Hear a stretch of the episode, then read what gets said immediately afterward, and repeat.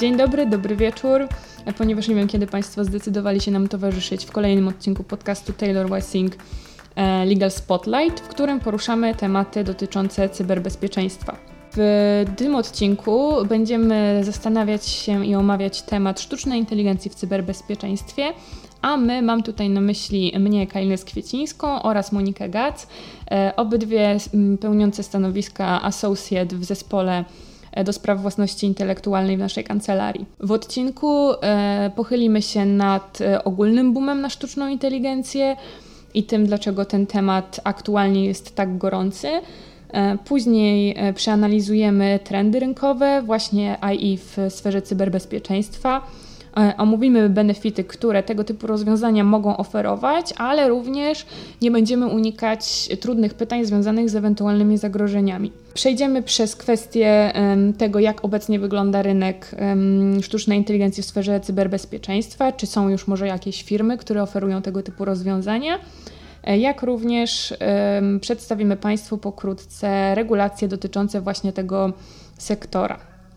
E, także Moniko, pytanie początkowe do Ciebie. Jak myślisz, skąd się w ogóle wziął ten boom na sztuczną inteligencję i dlaczego jest to tak e, gorący i poruszany temat? Mm, cóż, potencjał sztucznej inteligencji dostrzegany jest już nie tylko przez środowiska IT. Można śmiało powiedzieć, że zastosowanie sztucznej inteligencji dostrzegły już niemal wszystkie e, branże na rynku. Sztuczna inteligencja obecna jest w budownictwie, w biotechnologii, w infrastrukturze. Poza tym fenomen czatu GPT pokazał, że społeczeństwo nie przestaje fascynować się możliwościami, jakie stwarza rozwój, jak często się uważa, pozaludzkich form inteligencji. Często jednak zapomina się, że sztuczna inteligencja to tak naprawdę narzędzie, które ma y, służyć, y, służyć w naszym codziennym życiu. Dokładnie. E, trzeba mieć na uwadze, że nie jest to wynalazek e, tak bardzo nowoczesny, jak nam się wydaje, bo już w latach 50. XX wieku pojawiła się właśnie koncepcja imitacji inteligencji na wzór człowieka, e, która miała być imitowana przez maszynę. E, pierwszym takim testem był test Turinga, e, który swoją nazwę wziął właśnie od e, proponenta eksperymentu mm, naśladowania inteligencji człowieka przez maszynę. Był to Alan Mattison właśnie Turing, który był brytyjskim matematykiem i informatykiem, uznawanym za jednego z ojców sztucznej inteligencji. Dodatkowo trzeba pamiętać, że w latach 50. i 60. XX wieku e, następowała bardzo duża e, i szybka i dynamiczna praca właśnie nad rozwojem tego typu rozwiązań. Można tu choćby wspomnieć o warsztatach w Dartmouth, które były pierwszym seminarium poświęconym właśnie sztucznej inteligencji, zaraz po których powstało pierwsze laboratorium poświęcone mm, sztucznej inteligencji i rozwiązaniom e, uczenia maszynowego. Później nastąpił okres tak zwanej zimy w nauce sztucznej inteligencji w latach 70. i 80., po to, żeby wskrzesić tę naukę w latach 90. poprzez właśnie pierwszy chatbot y, o nazwie Alice. I tutaj już zaczęła się y, era, której my jesteśmy częścią, także rzeczywiście no nie jest to temat tak naprawdę aż tak nowy i tak obcy dla człowieka, jakby się wydawało. E, niemniej jednak często podnosi się, że stosowanie sztucznej inteligencji stanowi wyzwanie dla obecnie obowiązującego prawa. W moim przekonaniu jednak obecnie sztuczna inteligencja e, równie dobrze służy wzmacnianiu ochrony porządku prawnego, w tym y, zwłaszcza w zakresie cyberbezpieczeństwa. Dokładnie i o tym również świadczą trendy rynkowe. Już w raporcie Acumen Research and Consulting z lipca 2022 roku wskazano, że globalny rynek programów cyberbezpieczeństwa opartych na rozwiązaniach sztucznej inteligencji wynosił zawrotne 14,9 miliarda dolarów w roku 2021, a szacuje się, że do roku 2030 e, rynek ten osiągnie aż 133,8 miliarda dolarów. No jest to naprawdę ogromna liczba. E, ponadto e, należałoby też e, mieć na uwadze i zastanowić się, co w ogóle przyczyniło się do tego, że rynek ten tak niesamowicie zaczął się rozwijać i jest tak dynamiczny. Analizy przeprowadzone na rynku wskazują za główne, główną przyczynę takiego zainteresowania właśnie rozwiązaniami ze sztucznej inteligencji. E, fakt rosnącej liczby ataków z rodzaju Distributed Denial of Service. E, ataki takie mm, polegają na mm, atakowaniu systemu komputerowego lub usługi sieciowej w celu uniemożliwienia działania poprzez zajęcie wszystkich wolnych zasobów. I taki atak jest przeprowadzany równocześnie z wielu komputerów, w związku z czym jest bardzo ciężki do skoordynowania zapanowania takim atakiem przez jednostkę ludzką, a sztuczna inteligencja nie ma aż takich ograniczeń w czy skupieniu, czy swoich zasobach, w związku z czym jest to bardzo atrakcyjne rozwiązanie dla przedsiębiorców. Ponadto bardzo istotnym um, czynnikiem zainteresowania sztuczną inteligencją w zakresie cyberbezpieczeństwa jest e, generalny zakres naruszania danych i fakt, że naruszenia takie powodują ogromne koszty, e, które musi ponosić firma, e, zarówno w zakresie utraty know-how i tajemnicy przedsiębiorstwa, ale również potencjału bardzo dużych dodatkowych kar, które mogą być nałożone e, w związku z naruszeniem przepisów RODO, e, jeżeli wyciekowi ulegną dane osobowe pracowników na przykład. No i oczywiście dość istotnym, istotną przyczyną zainteresowania i rozwoju sztucznej inteligencji jest i była pandemia COVID-u, która przeniosła większość stanowisk pracy do świata online, w związku z czym więcej danych podatnych i wrażliwych znalazło się w zasięgu hakerów. Wartym jeszcze zauważenia jest, jest kwestia e, czasu wykrywania i reakcji na opanowanie zagrożeń, e, które powodują, że właśnie firmy ponoszą ogromne straty. I w raporcie IBM-u dotyczącym właśnie kosztów naruszeń e, danych wydanym w roku 2022 e, wskazano, że średni koszt naruszenia danych wyniósł globalnie aż 4,35 miliona dolarów. Co ważne, E, zgodnie z tym raportem i szacunkami, firmy, które wdrożyły programy sztucznej inteligencji i automatyzacji właśnie w zakresie cyberbezpieczeństwa, e, zaoszczędziły aż 3,05 miliona dolarów właśnie dzięki szybkiemu wykrywaniu i czasowi reakcji na zagrożenie. W związku z czym bardzo mocno spełnia się tutaj e, przesłanka lepiej zapobiegać niż leczyć. Mm, I od razu wyłania się nam tutaj ogromny plus w postaci po prostu zaoszczędzania przez firmę kosztów e, niwelowania efektów tego typu mm, ataków, a jak się prezentują jakieś inne e, plusy, które mogą zachęcić firmy do implementowania tego typu rozwiązań? Tak, e, korzyści na tle finansowym są bezsprzeczne. Mogłoby się zdawać, że wynika to z redukcji etatów, jednak nie byłabym tutaj aż taka sceptyczna, ponieważ Wydaje się, że jednak sztuczna inteligencja nie zastąpi, e, nie zastąpi pracy e, pracowników, e, a, a w zasadzie, jak się wydaje, stworzy nowe miejsca pracy może chciałabyś coś więcej na ten temat powiedzieć? Tak, zgadza się. E, tutaj jak najbardziej zgadza się to w ogóle z analizami rynkowymi i z tym, e, co można zaobserwować po prostu wśród firm. E, przede wszystkim już Raport Deloitte z 2023 roku o trendach technologicznych wskazał na to, że mimo iż sztuczna inteligencja jest bardzo istotnym aspektem właśnie innowacji i inwestowania w firmy, mm, to mamy i stoimy tutaj przed problemem oswojenia sztucznej inteligencji y, z człowiekiem, ponieważ długie lata skupialiśmy się na nauczeniu sztucznej inteligencji o człowieku, a w tej chwili powinniśmy bardziej zająć się też nauczeniem człowieka o sztucznej inteligencji, ponieważ bardzo dużo z nas podchodzi do tego typu rozwiązań z lekkim strachem, a powinniśmy skupić się na postrzeganiu sztucznej inteligencji jako współpracownika właśnie, a nie kogoś, kto zabierze nam nasze etaty. I e, potwierdza się to również w mm, artykule opublikowanym przez Forbes, który zwraca uwagę na E, ogromną ilość ofert e, pracy właśnie w zakresie cyberbezpieczeństwa, e, gdzie jest niesamowicie wielkie zapotrzebowanie właśnie na specjalistów z tej dziedziny, ponieważ globalnie przedstawia się, że jest to aż 3,5 miliona ofert pracy. E, nawet amerykańskie Biuro Statystyki Pracy przewidziało ogromny wzrost zatrudnienia właśnie w tym sektorze dla analityków bezpieczeństwa informacji. E, w związku z czym widzimy tutaj ewidentnie, że no nie będzie to, że tak powiem, zastąpienie człowieka w, e, w zakresie cyberbezpieczeństwa, tylko bardziej może przeniesienie jego zasobów w innym miejscu, ponieważ no, będą potrzebni inżynierowie, którzy będą zarządzać tymi systemami sztucznej inteligencji, kontrolować je e, i przeprowadzać różnego rodzaju inne potrzebne technicznie e, działania. Jeżeli chodzi o to, co sztuczna inteligencja będzie mogła zaoferować jako współpracownik, to przede wszystkim wychwytywanie i usuwanie słabych punktów w oprogramowaniach, e, uczenie maszynowe umożliwia posługiwanie się zaawansowanymi technikami do analizy podejrzanych wzorców. E, również sztuczna inteligencja w sposób intuicyjny i zautomatyzowany może monitorować przepływ danych, a także, e, co ciekawe, sztuczna inteligencja, e, zwłaszcza oparta o systemy głębokiego nauczania, wciąż poprawia swoje możliwości.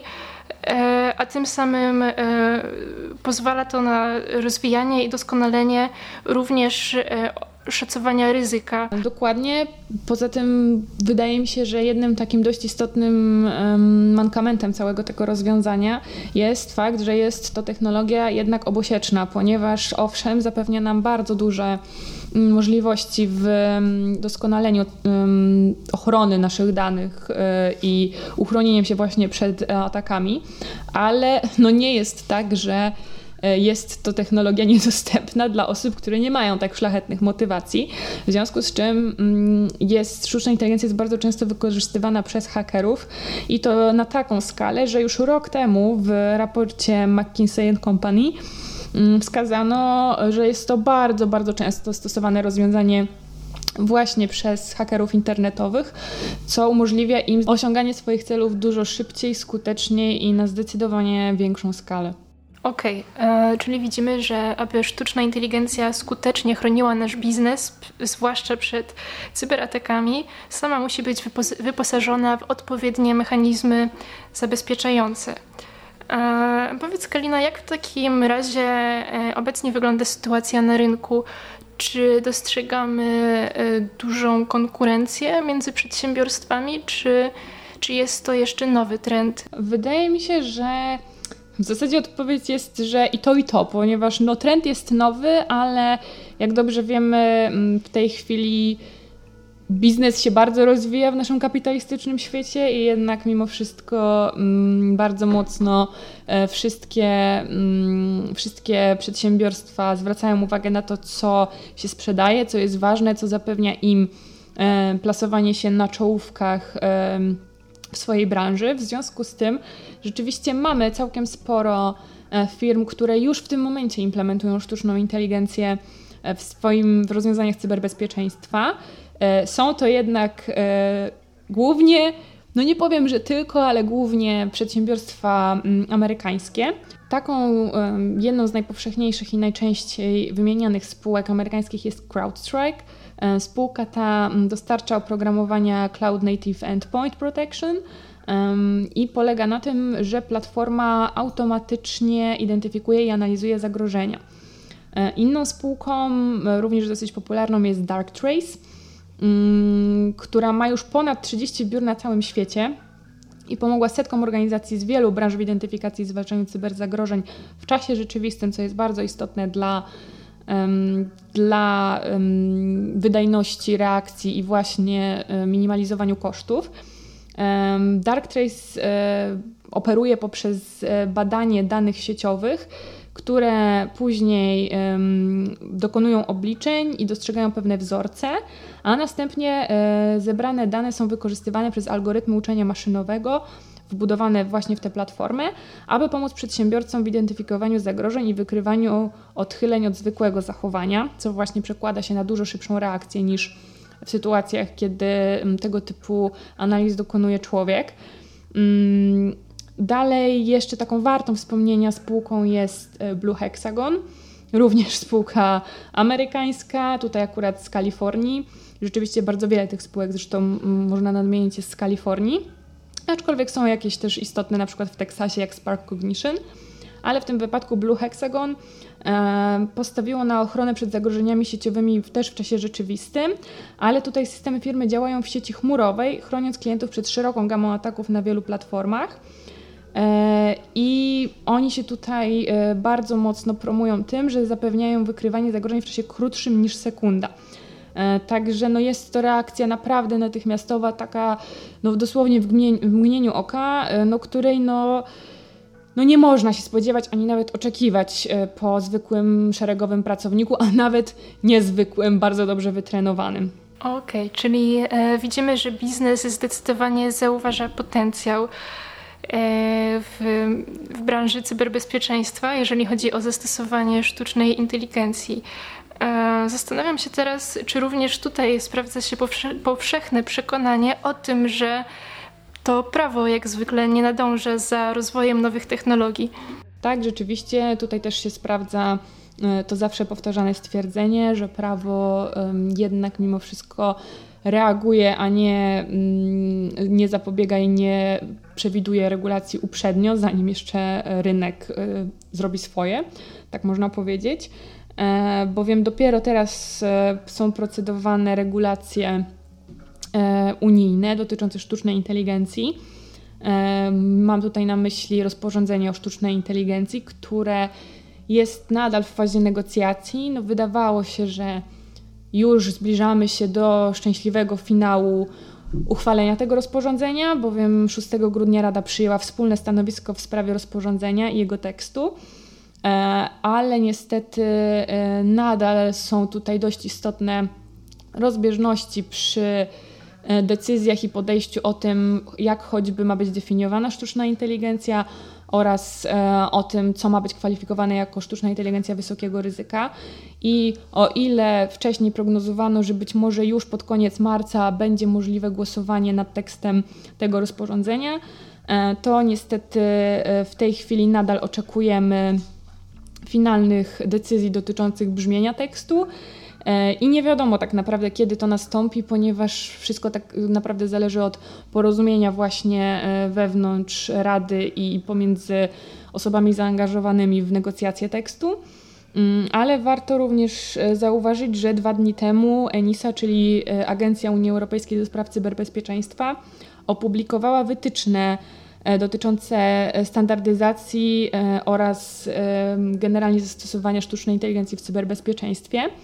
Są to oczywiście tylko i wyłącznie wytyczne i nawet nie da się powiedzieć, że cały ten dokument jest prawem miękkim, ponieważ to jest w dużej mierze analiza rynku i tego, co się dzieje ale pod koniec możemy zobaczyć pewnego rodzaju rekomendacje, które stanowią jednak odzwierciedlenie tego, w jakim kierunku dąży Unia i w jakim kierunku zmierza rozporządzenie, jeśli chodzi właśnie o wskazania, jak powinien postępować przedsiębiorca i jak powinno um, tego typu rozwiązania i regulacje wyglądać. E, chciałabym nawiązać jeszcze do jednej kwestii, o której wspominałaś. Chodzi mi dokładnie o kontrowersje związane z definicjami wprowadzonymi przez rozporządzenie o sztucznej inteligencji. E, jest to o tyle istotne e, z tego względu, że e, w stosunku do systemów sztucznej inteligencji wysokiego ryzyka wprowadzony zostaje obowiązek już na etapie projektowania i opracowywania zapewnienia odpowiedniego poziomu solidności i cyberbezpieczeństwa. Systemy sztucznej inteligencji e, wysokiego ryzyka będą musiały również spełniać odpowiednie wymagania techniczne zakładające dostępność systemu zapasowego oraz plany zapewniające przejście systemu w stan bezpieczny. Podejście unijne zdaje się mieć więc charakter kompleksowy. Rzeczywiście, można powiedzieć, że, że jest to dosyć kompleksowe podejście, bowiem nie tylko troszczy się ono o generalnie sztuczną inteligencję jako system, ale też właśnie o zapewnienie odporności takiej sztucznej inteligencji na cyberataki. Tutaj mamy również przejawy działań legislacyjnych w innych obszarach no, świata, można powiedzieć, aczkolwiek mówiąc o Wielkiej Brytanii, no nie jest to tak daleko od nas. Wielka Brytania 18 lipca 2022 roku przedstawiła swoje propozycje dotyczące regulacji wykorzystania technologii sztucznej inteligencji. I tutaj jest to również właśnie regulacja też względnie kompleksowa, która gdzieś tam odzwierciedla dążenia unijne, aczkolwiek różni się tym, że jest ona mniej scentralizowana i bardziej oparta na ryzyku e, w swoim podejściu niż w projekcie unijnej, e, unijnego aktu. Propozycje te zbiegają się generalnie z wprowadzeniem do parlamentu z Wielkiej Brytanii projektu ustawy o ochronie danych i informacji cyfrowej, który obejmuje środki umożliwiające odpowiedzialne korzystanie ze sztucznej inteligencji przy jednoczesnym zmniejszeniu obciążeń przedsiębiorstw związanych z przestrzeganiem przepisów w celu pobudzenia gospodarki. W związku z czym e, chcą tutaj zaimplementować taką, taki złoty środek pomiędzy wspieraniem Mm, innowacji, ale również bezpieczeństwa obywateli i przedsiębiorców i przedsiębiorstw. E, wniosek ten został zainicjowany jednocześnie z zaproszeniem do dyskusji i składania wniosków e, przez i opinię publiczną, i odpowiednie, odpowiedni sektor gospodarki. E, okres ten zamknął się 26 września 2022 roku i w tym okienku czasowym eksperci branżowi, właśnie naukowcy, organizacje społeczne oraz organizacje społeczeństwa obywatelskiego miały podzielić się swoimi poglądami, e, opiniami i uwagami na temat propozycji. No jednak na ten moment nie powstały żadne inne publikacje update'ujące tutaj opinię publiczną na temat tego, co dalej z tą regulacją. E, jednocześnie też należy zwrócić uwagę, że Stany Zjednoczone nie pozostają aż tak w tyle, ponieważ w kongresie też jest procedowana, a raczej mm, są prowadzone rozmowy na temat tego typu regulacji.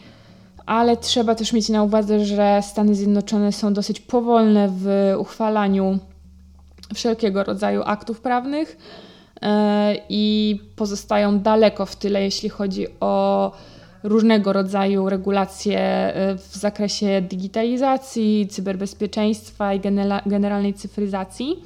E, dlatego tutaj myślę, że nie ma co się spodziewać jakiegoś szybkiego przełomu. Tak się właśnie sytuacja ma zarówno na przestrzeni europejskiej, jak i Wielkiej Brytanii i Ameryki. A powiedz, jak wygląda sytuacja u nas w Polsce? W przepisach krajowych nie znajdujemy e, podobnych regulacji czy też e, propozycji regulacji. E, niemniej jednak e, przecież e, przepisy e, aktu o sztucznej inteligencji będą obowiązywały bezpośrednio na, na, na terenie Polski. Akt o sztucznej inteligencji jest, jest przecież wprowadzany w formie rozporządzenia. Na marginesie można jednak zauważyć, że polska strategia cyberbezpieczeństwa na lata 2019-2024 e, zakłada dążenie rządu do aktywnego upowszechniania wśród polskich przedsiębiorców wiedzy, szkoleń i wdrażania technologii e, cyberbezpieczeństwa w postaci autonomicznych e, systemów opartych na sztucznej inteligencji. Okej, okay, rzeczywiście y, widzę tutaj, że nawet w, u nas w polskim, naszym porządku prawnym, gdzieś y, widzimy zapotrzebowanie na trzymanie ręki na pulsie y, w kwestii sztucznej inteligencji i ogólnej cyfryzacji. W tym momencie zbliżamy się do końca naszego odcinka. Odcinka, który dedykowany był sztucznej inteligencji w cyberbezpieczeństwie.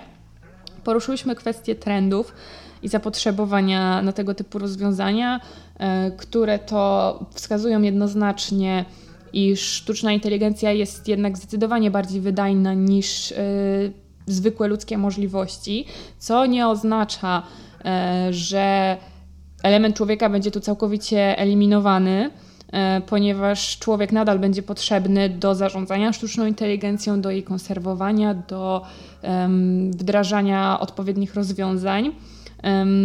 Widzimy również fakt, e, że sztuczna inteligencja jest pewnego rodzaju inwestycją zwrotną, która później ma szansę na to, żeby usprawnić działanie przedsiębiorstwa. Jeśli już dojdzie do cyberataku, zniwelować koszty, na które narażone będzie takie przedsiębiorstwo po cyberataku. Chociaż no nie możemy tutaj jednak e, poprzestać tylko i wyłącznie na zauważeniu samych plusów, bowiem trzeba mieć też na względzie nie tylko pozytywne aspekty sztucznej inteligencji, ale również fakt, iż jest to rozwiązanie dostępne również dla hakerów, w związku z czym też trzeba być bardziej ostrożnym, będąc po prostu po tej drugiej stronie. W zakresie regulacji prawnych mm, mamy dążenia do uregulowania e, odpowiednich, odpowiednio tego sektora. E, aczkolwiek e, jest to wszędzie jeszcze w fazie, można powiedzieć, kolokwialnie raczkującej, ponieważ nie mamy jeszcze uchwalonych ani rozporządzenia unijnego, ani ustawy w brytyjskiej. Także tutaj jest to wszystko jest jeszcze w, w, na etapie kształtowania się, w związku z czym mamy tutaj do czynienia jeszcze z negocjacjami, z opiniami zarówno sektora prywatnego w Wielkiej Brytanii, jak i e, po prostu organów unijnych, które pochylają się nad dosyć kontrowersyjnymi aspektami rozporządzenia, takimi jak właśnie definicja sztucznej inteligencji, która bądź co bądź jest trzonem tej regulacji, no bo jak tutaj mówić o sztucznej inteligencji, jeżeli nie mamy ustalonej definicji. E, także tutaj trzeba mieć na uwadze, że prawo znowu jednak troszeczkę nie nadąża za postępem technologicznym. W związku z czym e, wydaje mi się, że taką istotną i najbardziej adekwatną konkluzją tego odcinka jest to, że z każdego możliwego powodu należy mieć tutaj rękę na pulsie i w związku z faktem, że regulacje nie są jeszcze gotowe i będą się jeszcze zmieniać, co prawda pewnie nie aż tak drastycznie, ale nadal. I w związku z faktem, że mm, rynek zapewnia nam bardzo skokowy rozwój w tym zakresie, co generuje możliwości zarówno dla przedsiębiorców, jak i doradztwa prawnego e, po naszej stronie, gdzie musimy się przygotowywać do nowych wyzwań i nowych regulacji, które kiedyś, prędzej czy później staną przed naszymi oczami i zostaną postawione na naszych biurkach. Także dziękujemy bardzo e, Państwu za uwagę. Mam nadzieję, że ten odcinek e, rozbudował Państwa wiedzę na temat sztucznej inteligencji i tego, że nie jest to jednak aż tak futurologiczny szkic, jak e, by się wydawało. I jest to jednakowoż e, jakoś nasza codzienność, która gdzieś bliżej lub dalej, ale jest na horyzoncie. E, rozmawiały Monika Gac i Kalina Skwiecińska z kancelarii Taylor Wessing i mam nadzieję do usłyszenia w kolejnym odcinku. Dziękujemy, do usłyszenia.